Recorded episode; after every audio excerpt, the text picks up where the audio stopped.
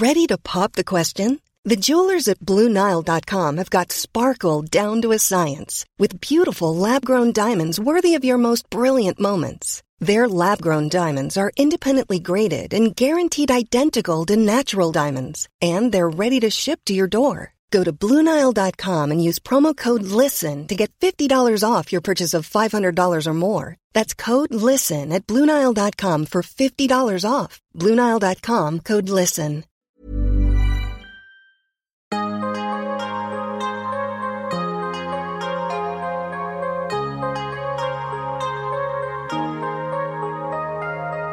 Vores mentale sundhed er nedadgående, og det er til trods for, at vi aldrig har været rigere, aldrig har haft flere muligheder og aldrig har levet længere. Det skal vi tale om. Vi skal tale om alt det, der fylder inde i os. Min erfaring er, at når vi taler højt om de ting, så opdager vi, at der er mange andre, der bøvler med de samme ting. Jeg tror på, at vi kan lære af og inspirere hinanden ved at dele vores sårbarheder, erfaring og viden. Velkommen til Vores Mentale Sundhed, en Mindcare Collective podcast, hvor vi taler om store og små ting, der fylder inde i relateret til mental sundhed. Jeg håber, at du vil lytte med, og at du følger med på min Mindcare Collective profil på Instagram, hvor jeg deler indhold til refleksion, motivation og inspiration. Jeg hedder Lea Helmand. I podcasten i dag har jeg besøg af Ida Thyring, en, synes jeg, mega sej kvinde og performance coach.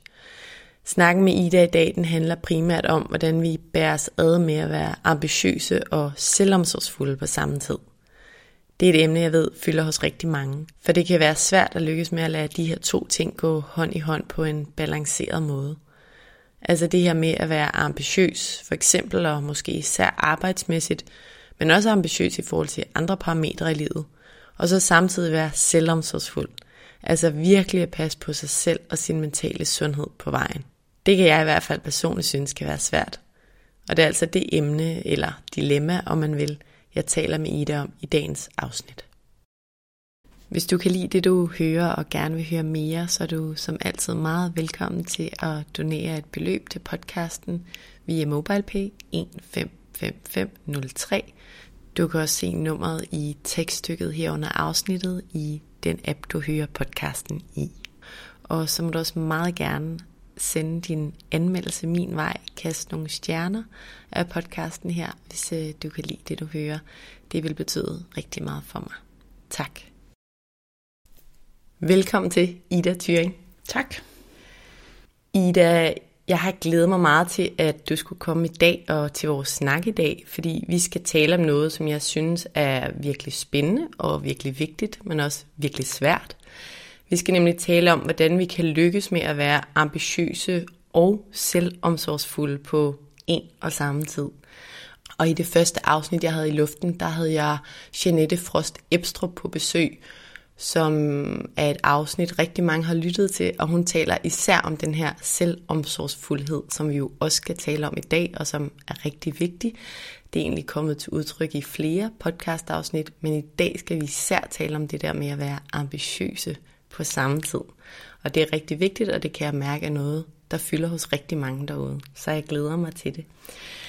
Jeg er ret sikker på, at vi er mange, som er og som gerne vil fortsætte med at være ambitiøse. Vi er ambitiøse i forhold til vores karriere, og i forhold til, hvordan vi vil være over for andre, altså i forhold til, at vi gerne vil være en god ven over for andre, og vi vil gerne være gode partner for vores kærester, og vi vil gerne være ambitiøse forældre, og vi forsøger også at holde vores ambitioner op i forhold til at leve sundt, bare for at nævne nogle af de parametre, hvor vi gerne vil være ambitiøse. Og spørgsmålet er, hvordan vi lykkes med at være det, samtidig med, at vi passer på os selv.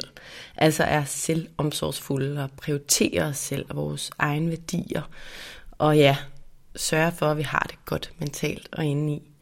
Og det synes jeg som nævnt er et spændende og et rigtig stort emne, og det skal vi i hvert fald begynde at tale om i dag. Inden vi kaster os ud i det, Ida, så tænker jeg, at jeg lige vil starte med at introducere dig. Du hedder Ida, og du er 32 år, og du arbejder som Head of People and Performance i Sonar. Du er sociolog og proceskonsulent og performance coach, og derfor så har du erfaring med mennesker i udvikling, både i organisationer og privat. Og du fungerer som coach og sparringspartner for startup-founder, unge ledere og talenter, og også for eliteatleter. Og det du har fortalt mig, at du brænder for, det er at arbejde med ambitiøse folk, der har mod på livet, og som ikke er bange for at tage en udfordring op, og som også har modet til at drage på en rejse indad til. Ida, vil du ikke starte med at uddybe det, fordi jeg tænker, at det nok ikke er en overraskelse, at jeg sagtens kan forstå, hvorfor du brænder for det og synes, det er interessant, men vil du alligevel ikke lige for mig og for lytterne uddybe, hvorfor det er, du særligt brænder for det og for den type mennesker? Mm. Jo, det, det kan du tro, Lea. Øhm, først og fremmest tak, fordi jeg må ja, være her i dag, og jeg vil sige, det vi skal til at tale om nu, og det kommer altså også ind på, hvorfor det er, at det her er noget, der optager mig rigtig meget, at det er virkelig et tema, som sådan personligt, fagligt, menneskeligt øh, har stor betydning for mig. Og det er nok også der, min interesse startede i forhold til dit spørgsmål om, hvorfor den her type mennesker, hvorfor den her problemstilling. Øhm, og det ærlige svar er, at jeg er jo nok selv det, man kunne kalde en insecure overachiever. Det vil sige, at det at være drevet af frygten af ikke at være god nok, være drevet af frygten af ikke at slå til, altså hvis jeg ikke øh, får et 12-tal, øh, er jeg så ikke god nok, er jeg så ikke værdig. Øhm, og jeg tror egentlig i rigtig mange år af mit liv, og jeg arbejder, måske kunne man sige til tider, kæmper jeg også stadig med det. Men jeg tror, jeg vil sige, at jeg har haft mange år i mit liv, hvor at jeg nok ikke har brændt lyset i begge ender, men måske bare smidt det ind i ilden, er forsøget på at være øh, god nok og ligesom præstere, men på bekostning af mig selv og øh, mit helbred og det at have mig selv med i det. Så, så min interesse starter jo i selv at have fået øje på, her er noget, der er svært inde i mig, for mig selv, for mit eget liv, og så det begynder at uddanne mig i at få værktøjerne til, hvordan kan jeg så være med den side af mig selv på en mere rar måde. Altså, hvordan kan jeg være med det bøvl på en lidt mere rar måde. Øhm, og det er også interessen i at kunne hjælpe andre i en lignende situation. Så det er sådan det meget ærlige svar, at det nok starter med en egen rejse indad, og det er et ønske om også at hjælpe andre, hvis, hvis jeg kan. Jeg må ikke lige starte med at sige, hvor er det bare dejligt, at du er så ærlig, fordi jeg tror bare, at der er så mange, der kan genkende det, du siger der, og bare at du vælger at bruge det begreb om dig selv, insecure, overachiever.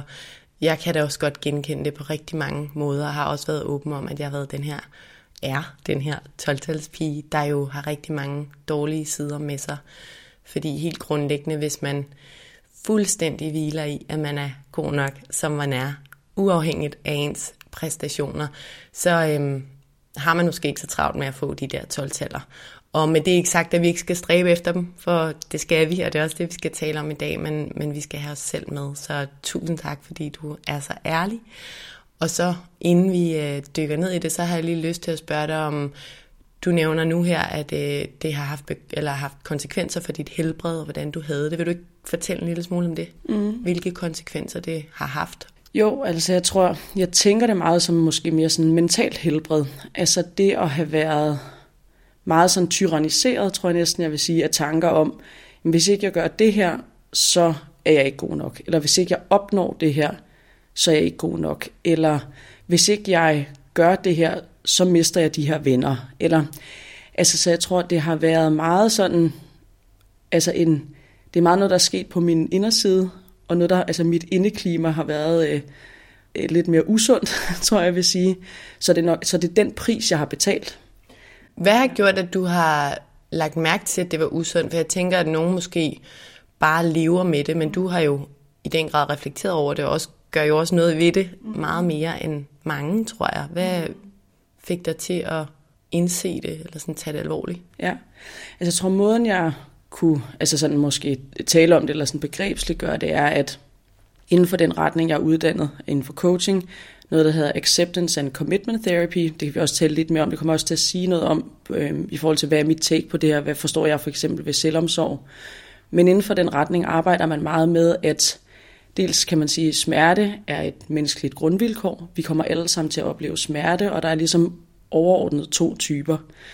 Der er ydre smerte, altså vi kommer alle sammen til at opleve, at vores forældre skal dø, eller din hund skal aflives, eller du fik ikke forfremmelsen, eller altså eksterne faktorer, som vil pådrage dig smerte.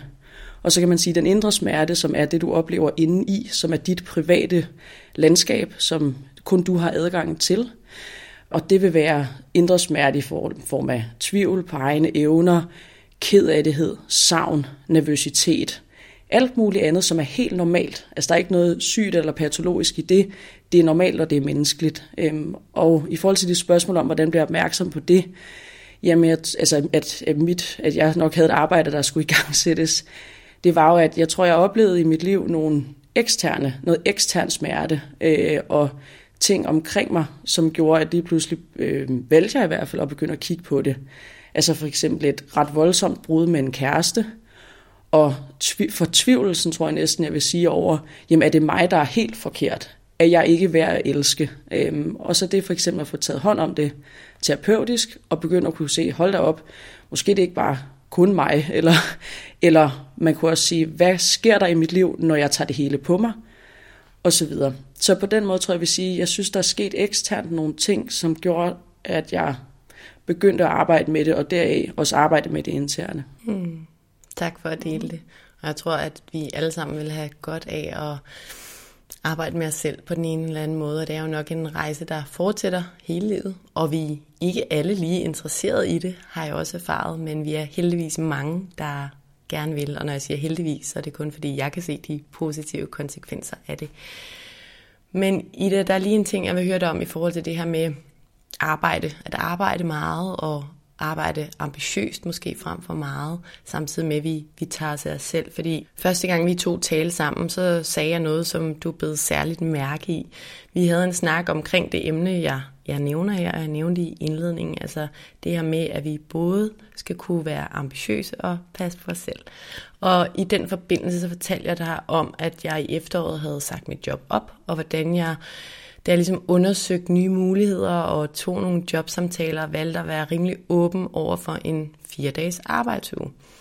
Og en fire dages arbejdsuge, det er jo per definition deltid. Og hvis du havde spurgt mig for fem år siden, så er jeg ret sikker på, at jeg ville have sagt, at jeg som udgangspunkt ikke vil være en, der ligesom vil have behov for at arbejde deltid. Ikke fordi der var noget forkert ved det, det er bare ligesom ikke det, jeg identificerer mig med.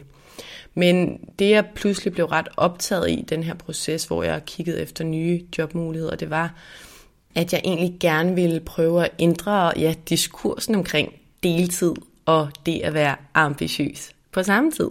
Og jeg begyndte at tænke meget over, hvorfor vi egentlig ikke taler mere om det. Altså det der med, at vi kan være ambitiøse på deltid. Fordi jeg kan da personligt se super god mening i at være mega ambitiøs på arbejdet de fire dage om ugen, vi er der, og så stadig have tårnhøje forventninger til mig selv på arbejdet, og så mega ambitiøs derhjemme.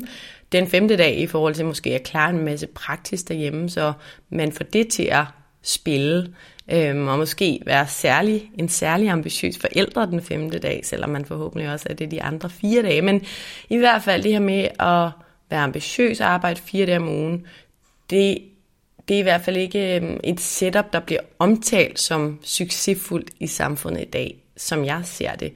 Og igen skal det også nævnes, at, eller ikke igen, men jeg vil gerne nævne, at mm, selvom jeg synes, det er noget, vi sagtens kan, og måske endda bør stræbe efter, så synes jeg personligt stadig, det er vildt svært. Man kan sige her nu med Mindcare Collective, hvor jeg så valgte at kaste mig ud i mit eget, der arbejder stadig fem dage om ugen, og det er jo bare for at understrege, at jeg sagtens kan sige det og synes det, men det er stadig helt vildt svært at implementere. I hvert fald lettere sagt end, end gjort.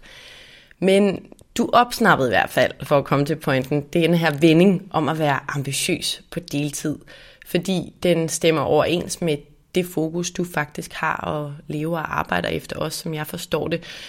Kan du ikke prøve at fortælle os lidt om det, Hvorfor indeholder den vending i dine øjne noget vigtigt? Det der med, at vi skal kunne være ambitiøse på deltid. Jo, altså øhm, jeg synes, der er noget spændende ved vendingen, fordi jeg tror for mange, så giver det lige sådan et sådan, hvordan det. Og når det gør det, så tror jeg, det er fordi, vi har nogle forventninger til, hvad vil det sige at være ambitiøs. Altså bare ordet har vi helt noget mening i. Og jeg tror, vi meget forbinder det med bestemt adfærd. Altså øhm, mange timer. Øhm, et, altså at, og de timer også er hårde, for eksempel. Man er måske meget på kontoret. Altså det er jo også det, kan man være ambitiøs hjemmefra. Vi forbinder det måske med, nu siger jeg bare nogle ting, det kan være, at lytterne har nogle andre selv, men altså øhm, det der med også, at man ligesom går den ekstra mil, man er firmaets mand eller kvinde, øhm, at man for eksempel man er den, der altid svarer hurtigt på mails. Man er meget tilgængelig. Du kan bare ringe. Altså jeg kunne blive ved med at beskrive noget adfærd, som vi måske vil sige, at det ikke at være du, der er ambitiøs. Og der, hvor jeg tænker, øh, at det er interessant, og det med det, og deltiden kommer ind, er, for mig er det at være ambitiøs ikke en bestemt adfærd, det er en værdi. Og de to ting er meget forskellige.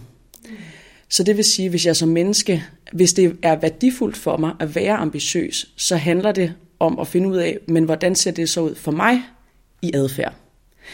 Alt den adfærd, jeg lige har beskrevet, kan jo faktisk sagtens være drevet af frygt. Ja. Når vi ser nogen udefra på vores arbejde, der måske har noget af den adfærd, der minder om det, jeg lige har beskrevet, vi ved jo faktisk ikke, om det menneske internt primært er drevet af frygt. Det kan også være, at vedkommende er drevet af en værdi om at være ambitiøs, men vi tillægger ret hurtigt en bestemt adfærd lablet ambitiøs. Og det er det, jeg synes, der ligger noget interessant i måske at genbesøge. Mm. Og det er vel det, vi, vi ser i samfundet, ikke? Fordi vi alle sammen, og nu i situationstegn, for det er jo ikke alle, men rigtig mange gør det på en bestemt måde og arbejder hårdt, og det er det, vi taler højt om.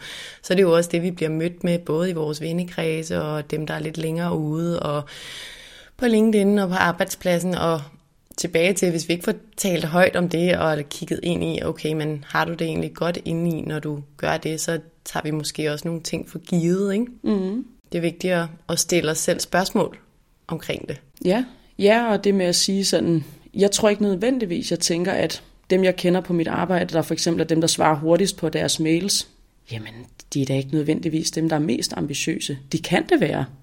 Men det kan også være, at de faktisk bare er helt vildt bange for, at folk tænker dårligt om dem hvis ikke de gør det. Ja. Eller er bange for, jamen er jeg så ikke sådan en, der får de spændende opgaver? Eller øhm, tænker folk sig, at jeg er lidt en, der slækker? Mm. Altså bare for at sige, ja, ja der, der er jo masser af adfærd, som vi meget hurtigt tildeler en betydning.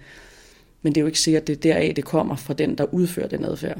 Nej, det er meget interessant, det du siger med, hvorfor er vi det egentlig? Altså, er vi det udelukkende, fordi vi gerne vil opnå noget. Mm. Og hvorfor vil vi gerne opnå det, vi så stræber efter? Fordi tit ser og læser man om, og oplever sikkert også selv, at man når noget, og gjorde det egentlig en glæder, og derfor er processen derhen jo også enormt vigtig. Men hvorfor gør man det, og hvad vil man opnå? Er det noget inde i en selv, eller er det styret af, som du siger, frygt eller af andre? Ja, og jeg tror, jeg tænker, at nogle gange kan man også godt sige, måske er det også nogle gange lidt a bit of both. Altså jeg er både lidt bekymret for, hvad andre mennesker tænker om mig, men jeg vil også gerne have, at posten skal ud, så jeg svarer også hurtigt, og det er vigtigt for mig. Så nogle gange kan du nok også godt være bit of both, det er jo meget almindeligt. Øhm, det jeg så samtidig bliver inspireret af, i det du siger der, Lea, det er, jeg tror meget, ja i hvert fald for mig selv, og mange af dem, jeg arbejder med, altså i hvert fald meget på individuel plan, det er så også her selvomsorgen, eller vi kunne også tale om selvrespekten kommer ind. For jeg tror i hvert fald for mig selv, at det, at øh, der hvor jeg i hvert fald ser, at jeg gerne vil være ambitiøs, det skaber jeg også bedre forudsætninger for for mig selv, hvis jeg også er selvomsorg, selvomsorgsfuld. Altså min, mit ønske om at være ambitiøs, giver jeg bedre kår, eller jeg sætter mig selv op for succes, hvis jeg faktisk er mere selvrespektfuld. Altså jeg kan prøve at give et eksempel. Øhm, det at sige, jamen på en arbejdsdag har jeg måske 4-5 rigtig koncentrerede arbejdstimer i mig. Altså øhm, hvis jeg lægger en 10-12 timers arbejdsdag, den, den kvalitet af det arbejde er ikke lige god. Altså en time er ikke en time. Så det at kunne have en selvrespekt og en selvomsorg ind i at sige, jamen jeg har en grænse, det gør faktisk, at de timer, jeg så ligger, bliver bedre. Mm. Så det kunne være et eksempel på, hvordan det at være selvrespektfuld og selvinteresseret, og det at drage omsorg for sig selv, faktisk er en måde, hvor man egentlig bedre kan være ambitiøs. Ja, det linker lidt til mit næste spørgsmål. Nu kommer du med, med et eksempel, men, men hvordan skal vi, som du ser det, lykkes med det? Altså lykkes med både at være ambitiøse og selvomsorgsfulde. Og nu siger du selvrespekt, og jeg tænker også det her med at tage sig selv alvorligt, men helt lavpraktisk, når vi står der midt i det, i orkanens øje, og super presset, og vil gerne nå noget, men vi kan mærke, det er ikke super godt for mig selv. Hvad, hvad skal vi så gøre, som du ser det? Mm. Eller hvad skal vi ikke gøre? Ja, og der tror jeg, jeg vil sige, jeg tror, jeg kunne have mere lyst til at stille, altså hvis nu for eksempel, at, at du havde været, jeg vil lige vil sige, at hvis du var en, jeg havde i, i stolen der, der sagde, jeg står i orkanens øje, hvad skal jeg gøre? Så tror jeg, jeg, jeg har ikke, kan man sige, et svar på, hvad skal du gøre, men jeg kan stille dig nogle spørgsmål, der måske kan hjælpe dig til at finde ud af det. Altså, prøv at tale ind i, hvad er det faktisk, der er vigtigt lige nu i dit liv? Hvis du gerne vil være ambitiøs, hvad betyder det for dig? Og på hvilke områder af dit liv, som det ser ud lige nu, giver det mening? For eksempel tænker jeg, en stor forskel på dit og mit liv, det er, jeg har ikke børn, og du har børn. Så for eksempel, du og jeg har to meget forskellige kontekster. Øhm, så for mig for eksempel er det ikke så meningsfuldt at være ambitiøs omkring det at være mor, for jeg er det ikke. altså, så det er mere for at sige, jamen det at kigge på sit eget liv og så sige, den kontekst er i lige nu, hvad er faktisk vigtigt for mig? Hvor er det, jeg faktisk gerne... Og så kan man prøve, synes jeg også, at lege lidt med ordene og sige, hvor vil jeg rigtig gerne gøre mig umage? Hvad vil jeg rigtig gerne kære mig om? Hvor vil jeg rigtig gerne lægge øh, størstedelen af min energi? Øhm, altså så på den måde prøve at nærme sig, hvad er det faktisk, der er vigtigt for mig? Og deraf prøve at træffe valg omkring, jamen hvor er det så, jeg skal skære fra og lægge til? Og hele det arbejde i sig selv, vil jeg sige, faktisk er selvomsorgsfuldt. Helt enormt. Og det er også noget, jeg ved ikke, om jeg skal sige over eller men, noget, der kræver noget. Ikke? Altså, jeg tror, der er mange, der måske håber på, at det er sådan lidt, uh, et quick fix at tage sig af sig selv. Men det der med at stille sig de spørgsmål og tage sig tid til at overveje dem, stoppe op og lige tænke over det, det, det tager jo virkelig meget tid og fokus. Ikke? Faktisk lige i morges, der øh, der lavede jeg en story omkring det her med intentioner for dagen. Det er jo også noget, mange arbejder med, men lige om morgenen at være sådan, tænke over, okay, den dag, jeg har i dag, det er jo selvfølgelig lidt på en mere lavpraktisk plan, men lige i dag, hvad vil jeg så gerne? Er det virkelig vigtigt, at jeg er super fokuseret i det der ene møde, jeg har, og få det her det her ud af det? Eller skal jeg gå igennem dagen dag med glæde, og bare have altså fokusere på min ja-hat, eller vil jeg være enormt nærværende i mine relationer, eller hvad er det egentlig, jeg vil for i dag, eller for den her uge, eller for det her halve år. Altså, det er en meget god øvelse at lave for sig selv. Mm-hmm. Ja, det, altså, det jeg tror jeg synes, der faktisk er lidt spændende ved selvomsorg. Jeg kan også ret hurtigt få fornemmelsen af, selv, at, at det, er sådan, det, det er ligesom lidt blødt, eller sådan lidt varmt, eller rart, eller sådan, det er sådan lidt cozy, eller sådan hyggeligt, eller men i virkeligheden kan det være benhårdt at være selvomsorgsfuld.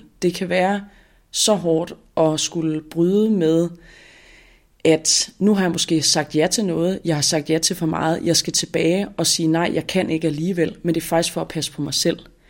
Det tror jeg, der er mange, der kender, ej, hvor er det hårdt. Og så tænker man, ej, jeg tager lige den her med. Men så næste uge, så løsner det op, og man ved bare godt, det gør det ikke. Så det kan faktisk være enormt hårdt. Det kan også være hårdt, fordi man skal bryde med en selvfortælling eller et koncept om sig selv. Eksempelvis, jeg er sådan en, der altid giver mig 100%. Ja, det er bare lige indtil du ikke gør. Altså det at bryde med den selvfortælling og sætte en grænse og sige, i dag kan jeg give 80%, eller jeg kan give 60%, eller jeg vil kun give 50%. Det kan godt være helt vildt hårdt. Ja.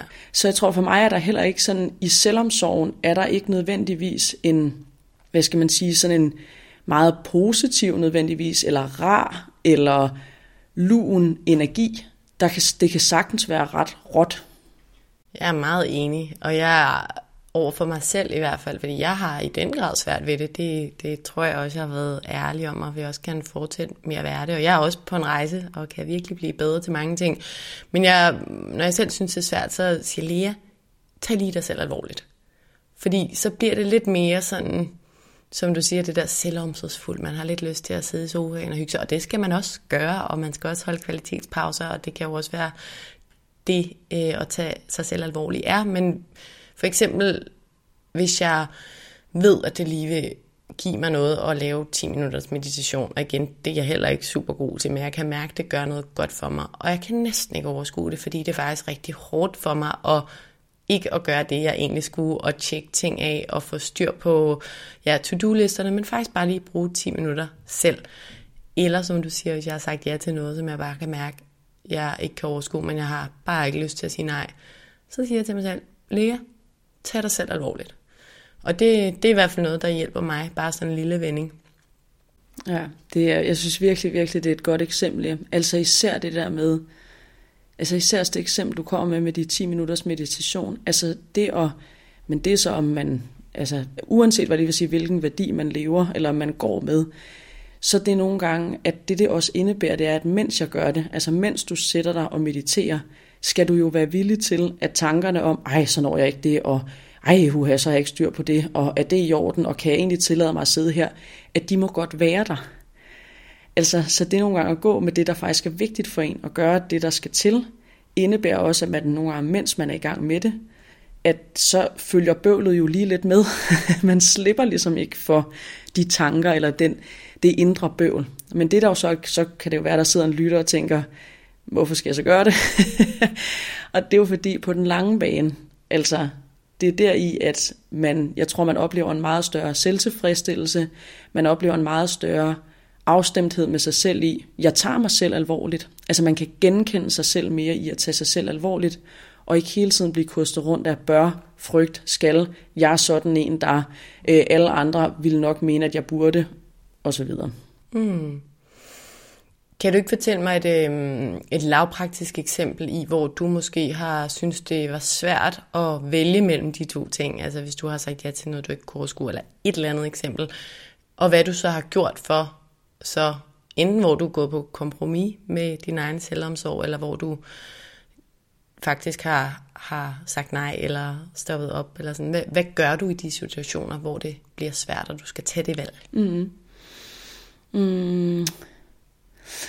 Jeg sidder på at tænke, altså for mig, for eksempel i mit arbejde, et af mine frygtmønstre, eller sådan, det er nemlig for eksempel det at sige fra, hvis jeg allerede har sagt ja til noget, og det er for meget, så det at komme tilbage og sige, jeg kan ikke løse opgaven alligevel, eller kan vi udskyde den, eller kan jeg tage noget af den, og så kan du tage resten, eller hvad det måtte være, men det at tage den samtale op, øhm, det kan sagtens for mig være svært, og jeg kan, og jeg kan også, jeg bliver også ramt af tanker om, så er jeg jo ikke ambitiøs, eller så må du lige bide tænderne sammen, eller altså sådan, så, så det, det kunne sagtens være et eksempel. Altså, og jeg tror mere, jeg, jeg tænker det mere som sådan nogle mønstre, altså, hvor jeg godt kan genkende mig selv i, hvad er det for et mønster, jeg har med mig, og hvor det typisk, jeg skal være opmærksom, eller passe på, eller, sådan, eller ja, være selvomsorgsfuld. Ikke? Mm.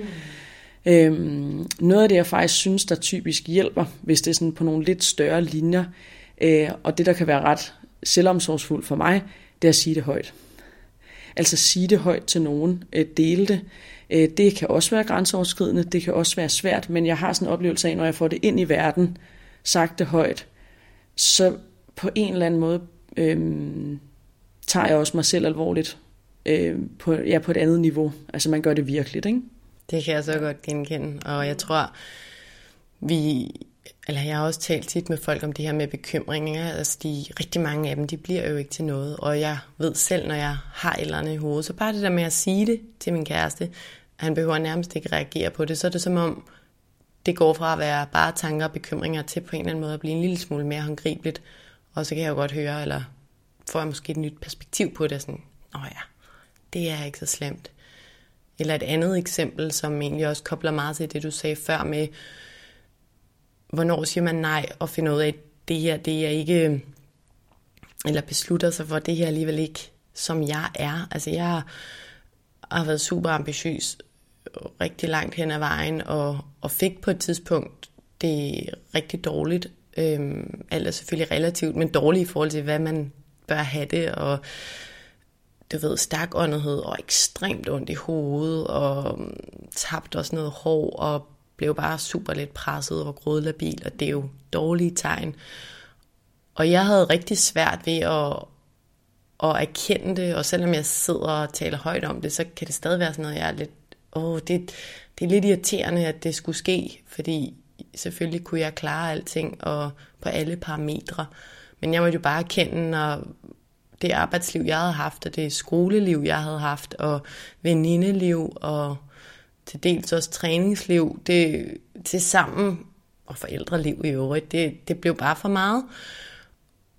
Og lige der synes jeg, det var super svært, men bare noget helt lavpraktisk, som at sige til mine tætteste veninder, og bare lige male ud på skrift faktisk. Vi har den her Facebook-gruppe, selvfølgelig havde jeg også talt med folk mundligt, men var være sådan, prøv at det næste stykke tid, der, der trækker jeg mig lige, og jeg er super presset, jeg har talt med en psykolog, og nu skal jeg lige tage det roligt, og, øhm, og bare det at få sagt det højt, og alle er jo super søde, og sådan, selvfølgelig skal du det, og passe på dig selv.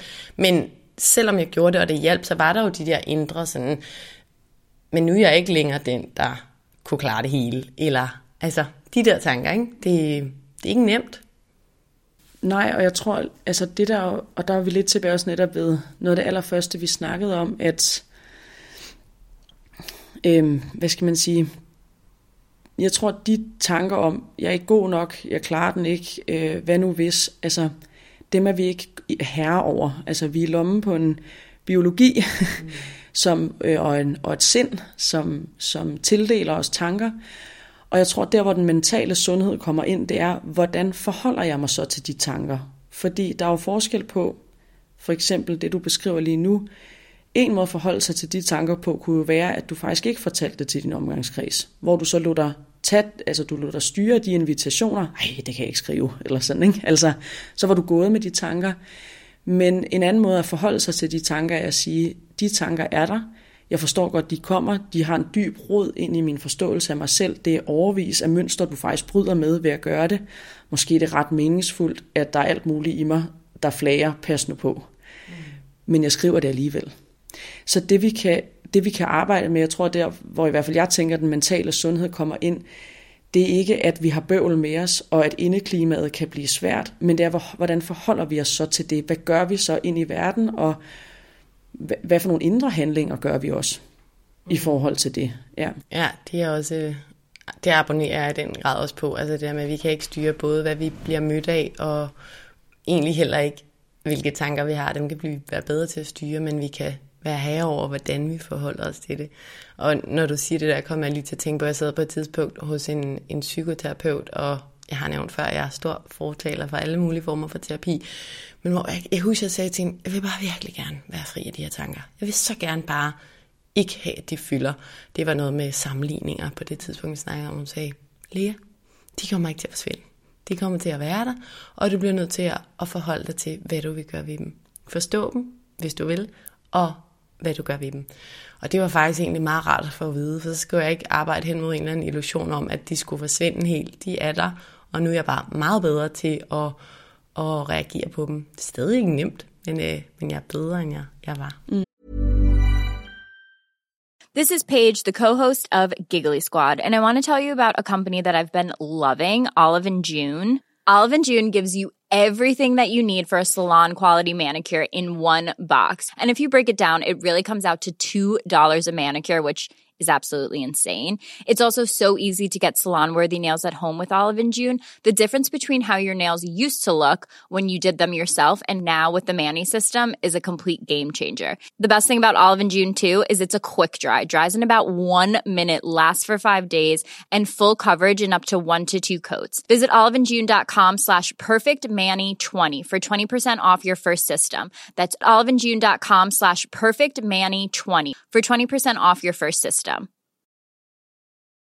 Hey, Dave. Yeah, Randy. Since we founded Bombus, we've always said our socks, underwear, and t shirts are super soft. Any new ideas? Maybe sublimely soft. Or disgustingly cozy. Wait, what? I got it. Bombus. Absurdly comfortable essentials for yourself and for those facing homelessness. Because one purchased equals one donated. Wow, did we just write an ad? Yes. Bombas. Big comfort for everyone. Go to bombas.com slash ACAST and use code ACAST for 20% off your first purchase.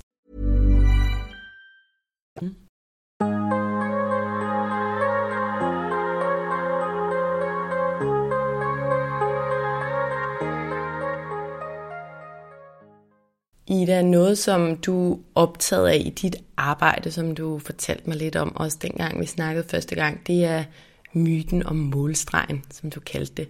Kan du ikke fortælle lidt om, hvad det er, og hvorfor det, du synes, det er vigtigt at kende til? Jo, øh, jo, det kan jeg godt. Jeg tror, det kobler sig næsten til noget af det sidste, du lige sagde med, at jeg tror, mange af os kan blive grebet af tanker om, for eksempel, når jeg har tabt mig 5 kilo, så bliver jeg glad. Eller når jeg har fået den der tid i den halvmarathon, så vil jeg blive lykkelig. Når jeg får børn, så vil jeg føle mig helt normal og aldrig forkert. Øh, når jeg også bliver gift, så vil jeg være ligesom alle de andre, og så øh, er der ikke mere bøvl med det. Eller når, når, når. Altså vi har nogle billeder af, at når vi opnår nogle ligesom, resultater, ja, det vil altså bil, børn, hus, øh, forfremmelse, løntrin, øh, vægt, alt muligt, så, skal der, så sker der et eller andet i vores liv, som så skulle gøre, at vi var ja, fri af tankerne, eller så kan jeg ligesom endelig komme i gang med at leve mit liv. Og jeg tror, den myte er, bringer så meget smerte. Fordi dels kan man sige, vi kunne stille spørgsmål, hvad hvis du aldrig taber dig? Hvad hvis du ikke kan blive forældre? Hvad hvis du ikke får forfremmelsen? Hvad hvis du ikke får den økonomiske mulighed til at købe det hus? Skal du så ikke leve, eller have det rart, eller gøre det, der gør dig glad? Så jeg tror, myten og målstregen fratager os muligheden for at handle her og nu, og gøre det, der er vigtigt for os her og nu. Og, og derfor tror jeg, man skal, man skal være øh, man skal være god til at spotte den, og det er okay, at den dukker op. Det er igen helt naturligt, de tanker kommer. Der er ikke noget galt med, at tankerne kommer. Men spørgsmålet er, lader man sig drive af den, eller kan man også sige, jamen jeg behøver ikke vente til, at jeg har opnået A, B og C, før jeg for eksempel kan være igen tilbage selvomsorgsfuld eller ambitiøs. Og det hænger nok også sammen med, hvordan vi egentlig definerer succes for os selv. Ikke? Altså, det taler også i et andet afsnit op med en erhvervscoach.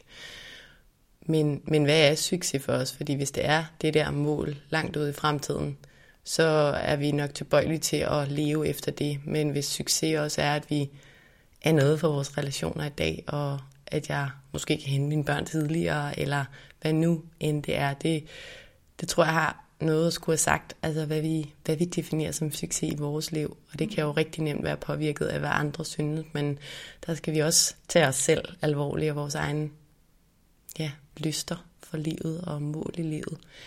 Jeg kommer også til at tænke på min, min kæreste og jeg, vi taler tit om, og det er han ret åben om, men det her med, han har sådan en indre drøm om at være økonomisk uafhængig. Og det tror jeg rigtig mange mænd har, uden måske at generalisere, så det er i hvert fald typisk noget, jeg oplever. Og lidt ligesom du sagde før, så er jeg også nødt til at sige til ham, sådan, hvad hvis du ligger der 75 år i på vej øh, ned i kisten. Forhåbentlig bliver han der længere endnu. Men, og ikke har, ikke har opnået det. Har du så ikke haft et godt liv? Eller hvordan? For jeg kan jo virkelig mærke, at hans arbejde det er virkelig drevet af det. Altså, det er de parametre, der tæller.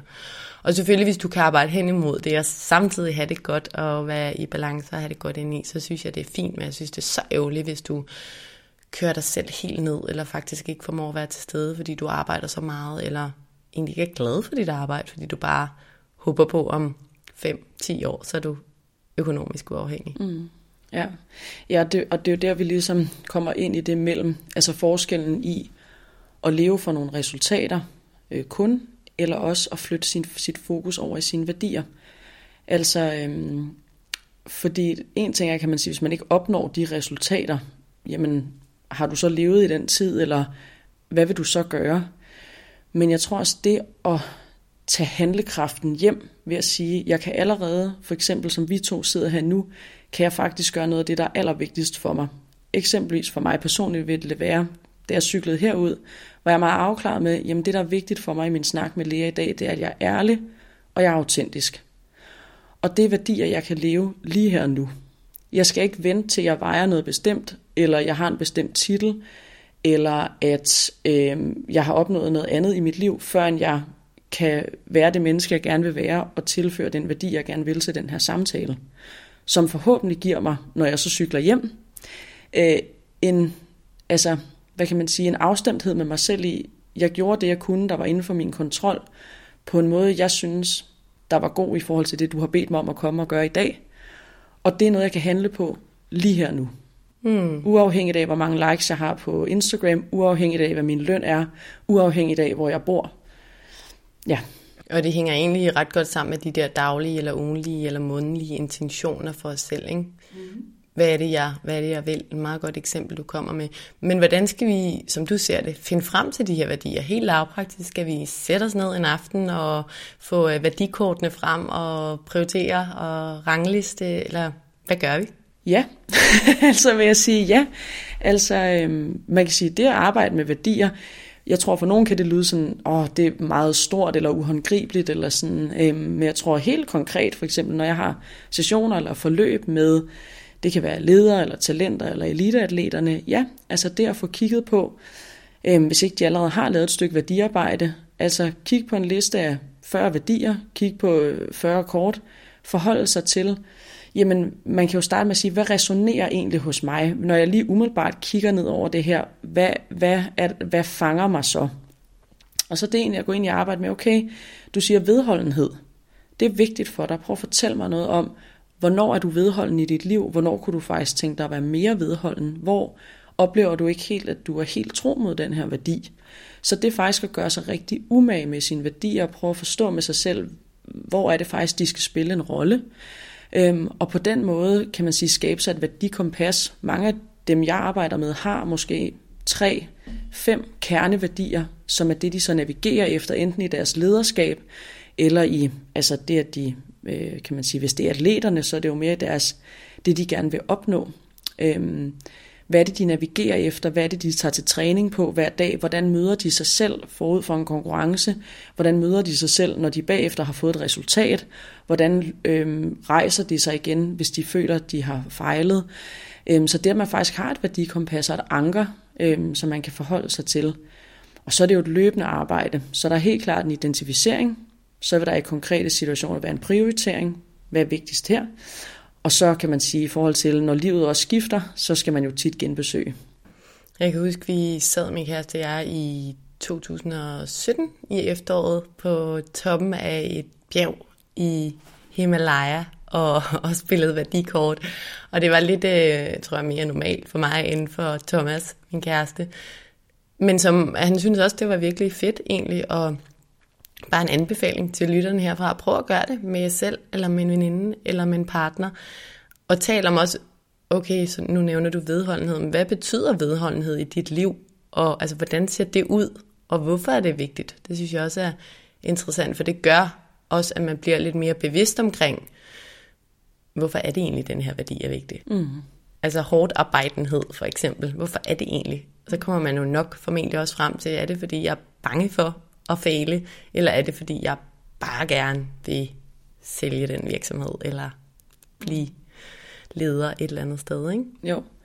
Jo, og så tror jeg også, jeg har lyst til at sige til måske i hvert fald de lyttere, for hvem det her er meget nyt, eller sådan måske kan virke lidt stort, at altså, det kan jeg godt forstå. Det kan, det kan måske lyde lidt stort, eller sådan lidt, hold da op, hvordan kommer jeg i gang med det? Men jeg tror også, det der er vigtigt at sige, det er, øhm, det er jo ikke sådan, at for eksempel en af mine kerneværdier, det er autenticitet.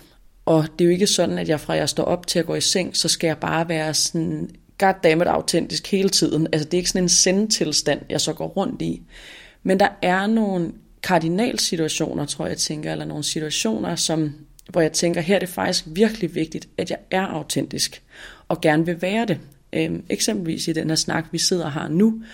Hvis jeg cykler hjem herfra og tænker, mm, jeg var ikke autentisk, det vil virkelig smerte mig og ærge mig. Så i dag for eksempel at den værdi er vigtig i den situation, jeg sidder i lige her nu. Så kan det være senere i dag, at den ikke er så meget på spil. Altså, det er ikke så vigtigt, at jeg bare hammer autentisk, når jeg skal i Netto og handle. Altså, der kører sgu nok bare lidt mere på mine vaner. altså, går igennem butikken på den måde. Så det er mere for at sige sådan, jeg tror for mig, jeg tænker også, værdi er også noget, vi lidt sætter i spil i nogle særlige situationer. Øhm, og, og det at reflektere over, hvad har jeg faktisk brug for at gøre i den her situation, der er vigtigt for mig. Øhm, bare, som, bare så, at der, det er heller ikke ligesom en invitation her igen til et endemål, eller en myte om en målstreg, hvor man lidt sidder i sådan en sendtilstand af ophøjethed, og altså man bare er fuld kontakt med sin autenticitet hele tiden. Altså det er heller ikke det, der ligesom er målet, for så kan jeg godt forstå, at det kan virke meget stort at holde dig op, eller sådan, ikke? Ja. Det giver rigtig god mening. Vi kan, vi kan ikke gøre det hele tiden, men i de situationer, hvor det virkelig gælder, det er der, vi skal i hvert fald stræbe efter at gøre det, og så kan det være, at der er ringe i vandet, og det, det kommer mere og mere af sig selv. Jeg må indrømme, at jeg nok skal øh, værdispillet øh, frem igen snart, tror jeg, sammen med Thomas, og have revideret det hele. Jeg, jeg ved, at en, en værdi, en kerneværdi for mig er loyalitet. Altså det der med at være lojal og være en, man kan stole på og har lyst til at tale med, det har altid betydet meget. Men øhm, jeg tror, at øh, næste kæresteaften skal, skal stå på, på værdispil igen. Har du lyst til at dele, hvad dine andre værdier er, ud over autenticitet? Ja, det vil jeg gerne. Jeg, øh, men jeg kunne også have lidt lyst til at spørge dig, er det okay, at jeg stiller dig et spørgsmål? Det er fordi, jeg kommer til at tænke på, i det vi sidder og snakker om nu, hvordan bliver du opmærksom på, eller får tanken, at måske skal jeg, vil jeg gerne lige genbesøge det sammen med Thomas? Jeg sad egentlig og tænkte på, hvad er mine værdier lige nu? Ja. Og jeg ved, at der er nogle ting, der fylder rigtig meget for mig lige nu, og i det her arbejde, jeg laver, både med Mindcare Collective og med mig selv. Altså, med at være tro mod mig selv, som langt hen ad vejen nok også rimer på autenticitet, men især over for mig selv. Lige nu er det rigtig vigtigt, fordi jeg nok også er ved at finde ud af, hvad er succes for mig? Er det at blive konsulent igen og tjene en masse penge og stige i rang, i rang eller er det faktisk at være nærværende med min familie og arbejde med noget, jeg virkelig har en passion for? Eller kan jeg kombinere de to ting? Det er der, hvor jeg er. Så det der med at være tro mod mig selv, øhm, jeg har også arbejdet meget med, nu var jeg inde på det meget kort lige før, sammenligninger. Altså, det er noget, der har fyldt meget af mit liv. Øhm, sammenligner, sammenlignet mig med andre, der præsterede top på alle mulige parametre. Det er jo super hårdt. Så jeg arbejder meget på at være, være tro i forhold til mig selv, i relation til, mm, men er det vigtigt for mig, når jeg sammenligner mig? Er det virkelig noget, der betyder noget for dig, lige for den du er? i de værdier, du gerne vil have. Øhm, så jeg tror egentlig godt, jeg kunne være mere skarp på lige at have tre ord i bag, baghånden. Det gad jeg egentlig godt, men, men som vi sidder her, så helt klart det der med at være lojal og, øhm, og tro mod mig selv og, og nærværende. Det, øhm, det tror jeg for mit langsigtede liv, forhåbentlig bliver det langt, er noget, der vil bringe mig rigtig meget glæde og en ting er jo, at studier viser, at relationer er gode, og, og vi bliver gladere af det, øhm, eller det er i hvert fald en kerneting for vores glæde, så er det bare, som jeg ser det, så vigtigt, både for folks liv i det her samfund, vi lever i, men også for mit liv. Jeg er ekstremt god til at være alle mulige steder. Jeg, er, jeg bliver hurtigt restløs. Jeg vil gerne have klikket den der to-do af, og det har bragt mig rigtig mange gode steder hen, men det har også været en på nogle fronter en uhensigtsmæssig ting. Så det jeg rigtig gerne vil være, som jeg øver mig på, og som jeg synes, jeg er blevet bedre til, er at være rigtig nærværende. Jeg synes altid, jeg har været god til at være til stede i min, i min snakke med folk, og ja, i social kontekst og kontekster. Men jeg synes alligevel hurtigt, at min hjerne kan vandre andre steder hen, netop til bekymrende tanker om, hvad skal jeg nu, og hvad nu med børnene, eller hvis jeg er sammen med en veninde, går jeg glip af tid med mine børn derhjemme, og omvendt. Ikke? Så, så det der med at, at give mig selv lov til at være der, hvor jeg er, når jeg nu engang forhåb, forhåbentlig ved at være tro mod mig selv, har valgt at være der, hvor jeg er. Det kan godt være, at det lyder lidt abstrakt, men øhm, nærvær, det, det er også enormt vigtigt for mig. Nej, men jeg synes, det er utrolig spændende, altså det du siger med, at det giver mening både ind i loyaliteten, det lyder måske også som noget, du har haft med dig længe. Ja. Og det med at være tro mod dig selv, som skal hjælpe dig til også at sætte de grænser, du måske har brug for. Og så det nærværende i at gøre mere det, du gerne vil, på en måde, du gerne vil gøre det. Altså øhm, den kvalitet, som du så gerne vil have i de interaktioner, for eksempel med dine børn eller veninder, eller når du sidder her sikkert sammen med mig, eller ja, det giver god mening jeg synes ikke, det er fordi, jeg har været sådan en, der har kigget alle mulige andre steder hen, når man snakkede eller sådan noget. Men tankemæssigt er der bare noget, der har fyldt i mig. Og ja, igen, jeg ved det godt for mig selv at være nærværende. Det ved jeg for enormt meget ud af, men også for den anden, og også for børnene. Altså, jeg ved, de kan mærke, når man er alle mulige steder. Og det er egentlig meget sjovt, noget jeg lige kommer til at tænke på i forbindelse med sådan en meditationskursus, jeg har taget, hvor øhm, jeg skulle lære at blive bedre til det. Jeg er stadig bestemt ikke mester, men har taget nogle ting med mig. Så kan jeg faktisk blive enormt følelsesmæssigt påvirket, når jeg tager mig selv i at være helt nærværende med bare det, der er. Og der behøver ikke at være nogen mennesker. Det kan bare være, at jeg er på vej hjem fra børnehaven for eksempel, lige ser et træ, og bare lige sådan ser det og tager det ind, hvordan bladene glinser i solen. Og det kan godt være, at der er nogen, der tænker, which planet is she on? Men jeg kan nærmest få tårer i øjnene ved bare sådan at være i livet lige der. Det er ret vildt. Mm. Ja, det kan jeg godt genkende. Altså de momenter. Ja. Det er meget sjovt, det med nærværende. Altså, øhm, det er egentlig også for at dele, at jeg, jeg kan godt genkende også fra mig selv, altså det her med at være nærværende i sine relationer, både at den kvalitet, det giver en selv, men også dem, man så er i den relation med. Og samtidig har jeg også bare lyst til at dele, nu når vi taler ind i det, det ambitiøse og det selvomsorgsfulde, jeg oplever faktisk også, at både ledere, men også atleterne især, det med at være nærværende i det, jeg skal ind og præstere lige her og nu.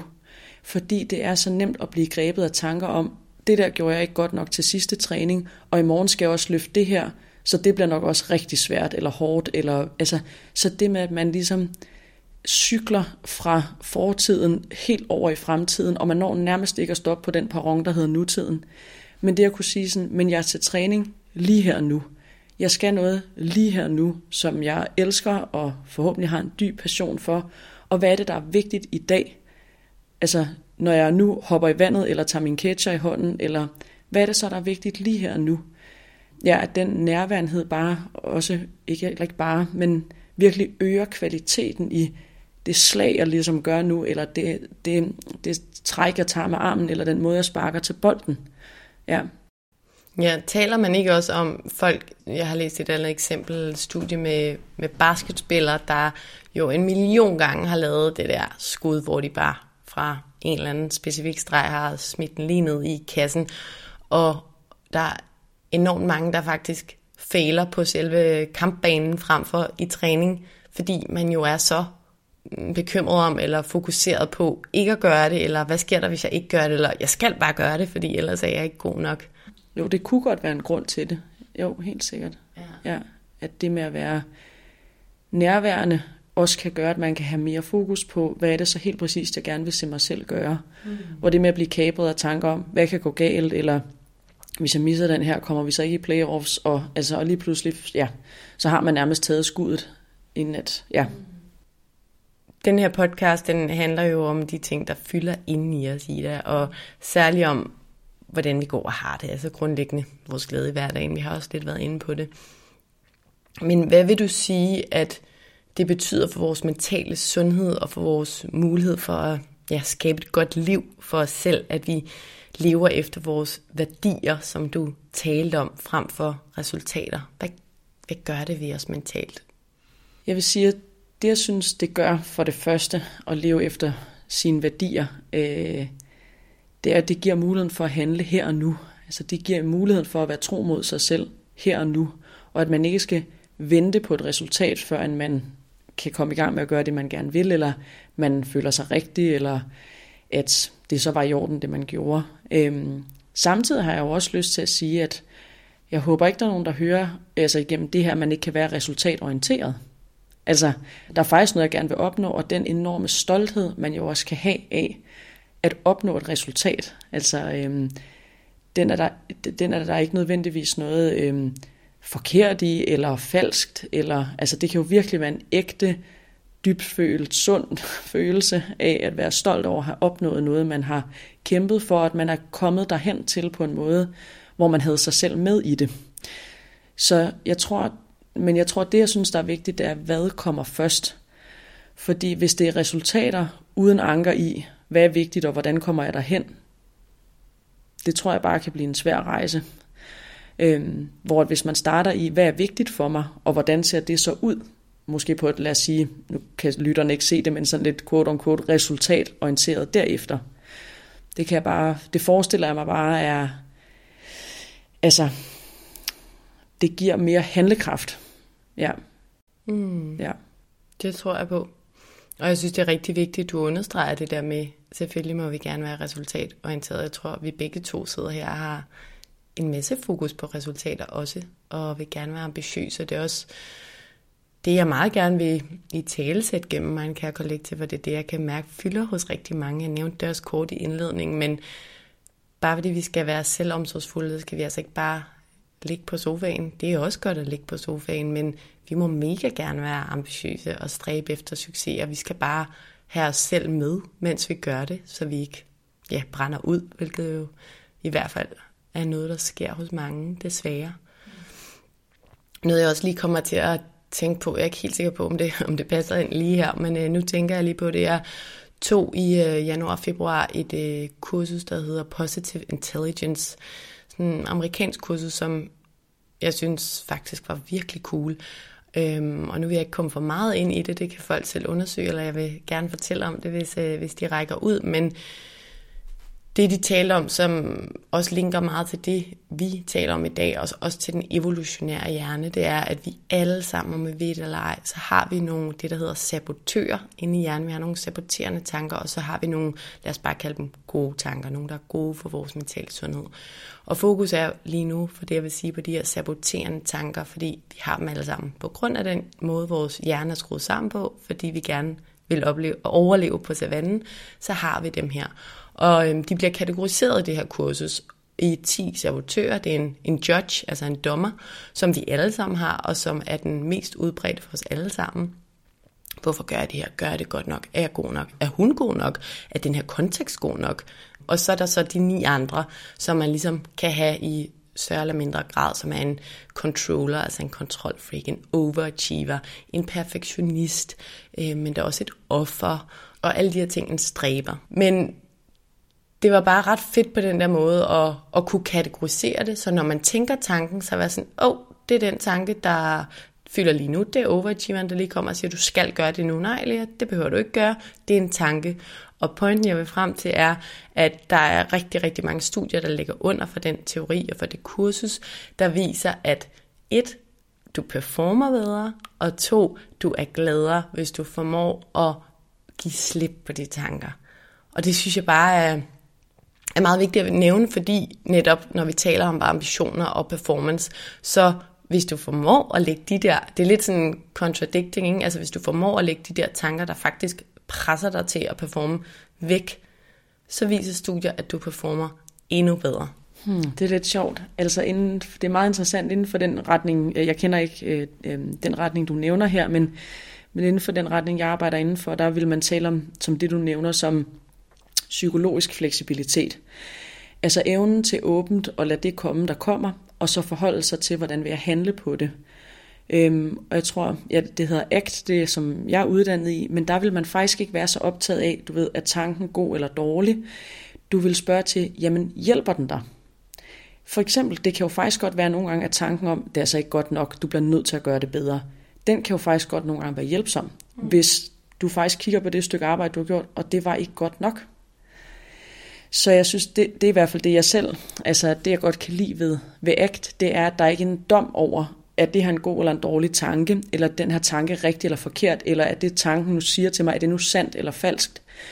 Men spørgsmålet om, jamen hjælper det dig mm. at gå med den i den her sammenhæng, eller driver det dig længere væk fra det, du gerne vil? Og det at kunne holde det fleksibelt, kunne holde det lidt let, kunne tage stilling til det fra gang til gang, altså øhm, vil jamen inden for X sige, det er det, der er sundhed, altså og mental sundhed, kunne have den psykologiske fleksibilitet til at vurdere det, eller forholde sig til det.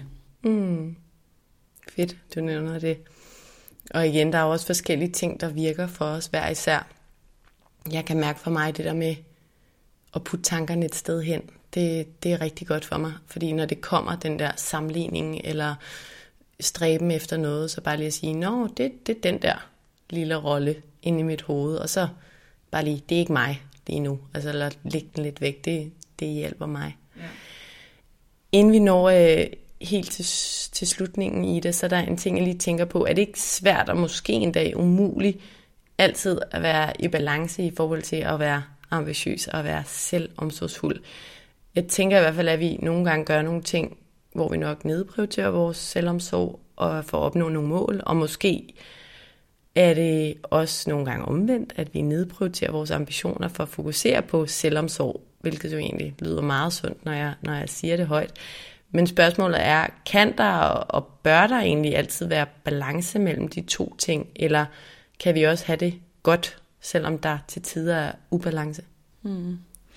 Mm, det var meget sjovt, at jeg skulle forberede mig til, at vi skulle have den her samtale, så, så var jeg var lidt i konflikt faktisk med mig selv, om jeg ville gå ind i det med et begreb om balance, fordi jeg bruger faktisk ikke selv ordet, øh, hverken med mig selv eller med mine klienter. Øh, så jeg, så øh, jeg, jeg tror faktisk, jeg vil hellere vælge at prøve at tale om, øh, er du afstemt? Altså, Hvorfor bruger du ikke ordet balance, hvis jeg må spørge? Ja, mm, det er nok fordi, jeg selv får sådan en... Jeg er nok lidt uklar på, hvad betyder det egentlig. Jeg har ikke, sådan et, jeg har ikke noget fagligt sådan... For det første, jeg har ikke noget fagligt greb ind i sådan, hvad er balance. Og min common sense, så, det, så da jeg ikke lige har det, så går jeg sådan lidt mere om, hvad er sådan min common sense erfaringsbaseret sådan. Og der får jeg lidt sådan en fornemmelse af, at alt fylder lige meget hele tiden, eller der er ligesom nogle ting, der sådan, altså, det er sådan lidt, øh, hvad kan man sige, medianen af det hele på en eller anden måde. Og det ved jeg ikke nødvendigvis om altid det, der er vigtigt for os at stræbe efter. Altså at der er balance i tingene. Fordi det jeg tænker, det er, nogle gange, hvis du gerne vil opnå et mål, og det kan være, at det er en afgrænset periode, for eksempel på tre måneder, hvor du godt ved, det kunne også være for eksempel, nu har du nævnt det her med at være konsulent, altså ind i konsulentlivet er det jo meget almindeligt, at man arbejder leverancebaseret. Det kunne det også være for atleterne op til en konkurrence nu. Det vil intensivere sig over de næste to-tre måneder. Og det betyder faktisk, at i den her periode, er der ikke særlig meget balance. Altså, der er næsten alle brikker på rød, som er mit arbejde eller min sport, men det er jeg afstemt med. Og i den afstemthed tænker jeg, at der er noget selvomsorgsfuldt. Altså en aktiv forholden sig til, nu er det sådan her i den her periode, men det er fordi, jeg gerne vil opnå det her mål. Så det er for eksempel også at sige det til, nu siger jeg bare for eksempel sine venner og familie, det er ikke fordi, jeg ikke holder af jer, men i denne her periode, der er jeg nok ikke lige så meget til stede, men det er jeg afstemt med, og det har jeg valgt. Men i virkeligheden kan det jo godt være, at det ikke føles særlig balanceret. Ja, så, ja, så, så, og jeg tror, hvis jeg skulle, ja, igen, i valget om at være ærlig og autentisk ind i den her podcast, jeg tror egentlig heller ikke, at jeg selv tænker, at jeg lever et særligt balanceret liv. Øh, men jeg er meget afstemt omkring mine prioriteter. Jeg er meget afstemt omkring, hvad er det faktisk, der fylder noget for mig, og hvad er også okay, at jeg ikke bruger tid på, hvilket jeg har kæmpet enormt meget med. Altså faktisk at sige, at det er også okay, at jeg så ikke bruger tid på det. Mm. Så jeg tror, jeg heller, personligt søger jeg heller ikke en balance. Men jeg, kan, men jeg mærker smerte, når jeg ikke er afstemt. Det giver super god mening. Jeg tror øhm, lige de der definitioner for mig, der kan jeg sagtens se faktisk balance og afstemthed i samme ja. boble eller samme kategori, men jeg kan super godt følge din pointe om, at måske gør man noget, som, som ikke er lige meget begge steder, men man har det godt med, at det er, som det er, og man er bevidst om det og til det, du nævner med, at måske man har en sportspræstation, eller en arbejdspræstation, eller en anden leverance, så handler det vel nok om, eller det jeg hører dig sige, at man er langsigtet, du ved, okay med, at det er sådan, det er. Fordi igen, hvis man bare var i det, eller det fortsat af, eller sådan, men at man lige kigger på det store billede og siger, igen, hvad er det egentlig, jeg gerne vil opnå? Og okay, så skal jeg have de tre leverancer, for at jeg opnå det det er fint, så ved jeg, hvad jeg skal gøre i de forskellige steder, eller de forskellige tidspunkter i livet, og jeg ved, hvad jeg ligesom går på kompromis med, og det er jeg okay med. Mm. Ja, ja. Jeg, ja, jeg ved ikke, kender du den bog, der hedder The Subtle Art of Not Giving a Fuck? Ja. ja. Jeg tror, noget af det, jeg synes, der faktisk er rigtig fint, eller, sådan, eller jo en af sådan, kardinaltankerne i den, er jo, at vi har ligesom kun et vist antal fucks at give. Så hvad er det for nogle fucks, du ikke vil give? Altså, det er det, jeg tænker, der faktisk måske er en art balance i. Altså, at man siger, jamen, jeg tror for mig selv har jeg sådan tre hovedpiller, som min tilværelse i hvert fald står på, og det er min faglighed og min sport og mine nære relationer. Men hvad betyder det? Det betyder eksempelvis, jeg kan ikke bage. Og øh, jeg er ikke særlig god til at indrette mit hjem. Det ser ud, som det har gjort de sidste fem år. Og jeg kan ikke spille noget instrument. Og jeg er ofte heller ikke den, når jeg skal hjem til mine veninder, så har jeg ikke ligesom husket en vært, vært indegave og blomster og sådan. Altså der er nogle ting, hvor jeg kan jo godt blive ramt af tankerne om, åh, burde jeg ikke også være god til det med surdej, og øh, det kunne også være lidt fedt, hvis jeg lidt øh, kunne spille lidt på klaver, eller jeg også var den der veninde, der husker at købe en blomst. Men man kan bare ikke give en fuck for alt. Så, så den prioritering af, hvad for nogle fucks vil jeg ikke give. Mm. Ja. Så det synes jeg, det kan give en snært af noget måske balance, eller i hvert fald er det afstemte. Ja. Mm. Jeg ved ikke, om man må bande i den her podcast. Det må man gerne. okay. Nu har vi gjort det. Nu har vi gjort det. Ida, vi er ved at være ved vejs ende, men inden vi stopper, så vil jeg gerne lige høre dig om en ting, som jeg plejer at spørge mine gæster om. Hvis der er tre pointer eller tre reminders, du vil give til eller gentage for lytterne i forhold til, hvad vi bør gøre eller ikke bør gøre for at leve et liv, hvor vi både er ambitiøse og selvomsorgsfulde. Hvad er det så for tre ting, du vil nævne? Jeg tror, det første, jeg vil nævne, er, øhm, det knytter sig til det om måske myten om målstregen, og det vi har talt om med, at det er naturligt, forventeligt, menneskeligt, at vi alle sammen får ubehagelige tanker. Altså tanker, vi ikke har lyst til at have med os på rejsen, øh, følelser, vi ikke har lyst til at være sammen med, øh, ubehag af alt muligt karakter, og i virkeligheden er det egentlig bare til stede for at passe på dig. Så det vitter det ikke ondt, selvom det kan føles sådan, og man kan tænke, kan jeg ikke bare blive det kvidt? Men det kommer ofte af et sted af selvbeskyttelse, øh, og det at, at vil passe på dig, den side af dit sind, er til for at passe på dig. Så jeg tror noget af det, jeg, det er den første, altså noget af det, jeg synes, der er vigtigt ind i det, det er den normalisering og, og læne sig ind i, at, at det er en beskyttelsesmekanisme, vi har, og, og vi kommer til at skulle bære den side med os hele livet. Det er sådan den første. Og så tror jeg, at den anden del af det her med, altså måske at, at være nysgerrig på at prøve at flytte fokus lidt fra sin, altså hvis man er meget resultatorienteret, men ofte måske oplever lidt at løbe hovedet mod en mur, eller slide sig selv op, eller noget, der kommer tæt på det. Hvordan vil det være at flytte fokus over i, hvad er det faktisk, der er vigtigt for dig? Hvordan vil du egentlig gerne prioritere i dit liv? Og hvordan ser det så ud? Øhm, det, det, altså den, det skift i fokus kunne jeg have lyst til også at invitere i, eller invitere til. Øhm, og så tror jeg, det sidste er jo måske sådan lidt opsummerende på det, der har været altså overskriften, at jeg ser ikke nogen modstrid mellem det at være ambitiøs og selvomsorgsfuld eller selvrespektfuld, altså tværtimod. Øhm, jeg tænker, at det at gerne vil gøre sig umage, det at kære sig om noget, det at have mål for sit liv, også har rigtig, rigtig gode kår, og måske endda bedre kår, ved at man er omsorgsfuld, selvinteresseret, kan sætte grænser, er interesseret i at finde et ja og et nej i sig selv. Så jeg ser ikke nødvendigvis de to som modstridende, men faktisk måske den ene som forudsætning for den anden. Hmm. Ida, tusind tak, fordi du vil være med i dag. Jeg tror, at vi øh, er rigtig mange, der gerne vil være både ambitiøse og selvomsorgsfulde, som jeg har været inde på et par gange. Og især er vi nok en del, der, der kæmper med det sidste, kunne jeg forestille mig. Nu skal jeg jo ikke tale på folks vegne, men kun på min egne. Det er i hvert fald det, jeg har det sværest med. Så tusind tak, fordi du vil være med til at diskutere det her vigtige emne i podcasten i dag. Tak fordi du kom.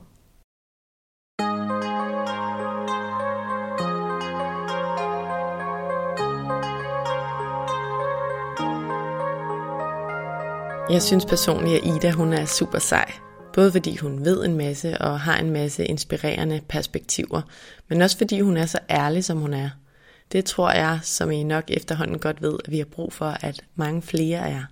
Jeg synes, at vi kan tage mange ting med fra snakken med Ida i dag, og jeg håber også, at I synes det samme. Det er interessant det der med at tænke over, om vi er resultatdrevne eller værdidrevne. Og hvis vi er drevet resultater, så bør vi spørge os selv om, hvorfor vi er det, og om vi er glade i det. Jeg har været inde på det før, men jeg nævner det gerne igen. Jeg tror virkelig på, at det er så vigtigt, at vi er glade på vejen mod vores mål. For det er altså der på vejen, at vi bruger størstedelen af vores tid. På vejen imod noget. Så lad os lige tænke over, hvorfor vi egentlig stræber imod de ting og imod de mål, som vi gør. Og om de mål, vi har, er hensigtsmæssige for vores mentale sundhed, for vores indre liv og for vores glæde i hverdagen. Som vi talte om i dag, så synes jeg også, at vi skal overveje, hvilke værdier vi gerne vil leve efter, og overveje, om vi reelt lever efter dem. Jeg tror helt sikkert på, at det kun er godt givet ud at arbejde med os selv og vores guidende værdier på den måde. Og som Ida nævner, så kan vi, hvis vi er helt afklaret omkring vores værdier, faktisk bruge dem som et slags kompas, når vi er i tvivl i livet og befinder os i dilemmaer. Som Ida nævner det, så kan vi, hvis vi er bevidste omkring vores værdier, i højere grad leve på en afstemt måde, som hun kalder det, eller i balance, om man vil. Hvis vi lever efter nogle grundlæggende værdier, så kan vi nemmere stå ved os selv, hvis vi siger nej til ting, og måske bedre hvile i det. Og så skal vi huske, at værdier jo godt kan ændre sig igennem livet. Og det taler også for, at vi tager vores grundlæggende værdier op til overvejelse en gang imellem. Det hele handler jo egentlig om at stå ved sig selv. At kunne se sig selv i øjnene og have det godt med de ting, man gør, og med de ting, man ikke gør. Også selvom det nogle gange kan være svært at gøre, eller ikke at gøre nogle specifikke ting. Og nogle gange så gør man også noget, der går på kompromis med ens værdier. Men så længe vi er bevidste omkring, hvornår vi faktisk går på kompromis med os selv og vores værdier, så kan vi også bedre have os selv med i det, og potentielt gøre noget ved det fremadrettet. Og helt afsluttende, så vil jeg bare lige gentage, hvor vigtigt det er, at vi tager os selv alvorligt. Det er så nemt at nedprioritere os selv på alle mulige måder, men det er os selv, vi med sikkerhed skal være sammen med resten af livet. Så lyt til dig selv og til din egen behov. Udforsk dig selv og din måde at tænke på, og ja, stil dig selv spørgsmål omkring, hvad der egentlig driver dig, og hvorfor du stræber mod de ting, du gør. Også selvom det kan være svært at svare på. Jeg tror i hvert fald på, at vi langsigtet får det bedste i livet, hvis vi tager os selv og vores indre liv alvorligt. Og selvom det ikke altid er nemt.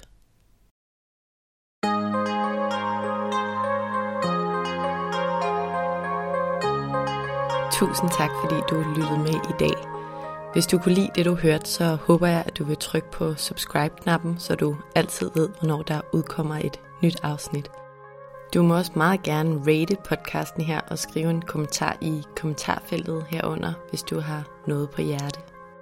Du er som nævnt også altid meget velkommen til at støtte podcasten her med et valgfrit beløb, hvis du kan lide det, du hører og gerne vil høre mere som det. Det kan du gøre via MobilePay til nummeret 155503, som du også finder i tekststykket herunder. Som det aller sidste, så vil jeg også opfordre dig til at skrive til mig, hvis der er nogle særlige emner, du rigtig gerne vil høre om i relation til mental sundhed og til det, der fylder inden i os. Enten fra et ekspertperspektiv eller igennem en personlig beretning. Skriv til mig via min Instagram-profil, Mindcare Collective, hvor jeg i øvrigt håber, at du følger med, eller skriv til mig via min hjemmeside mindcarecollective.com. Tak fordi du lyttede med.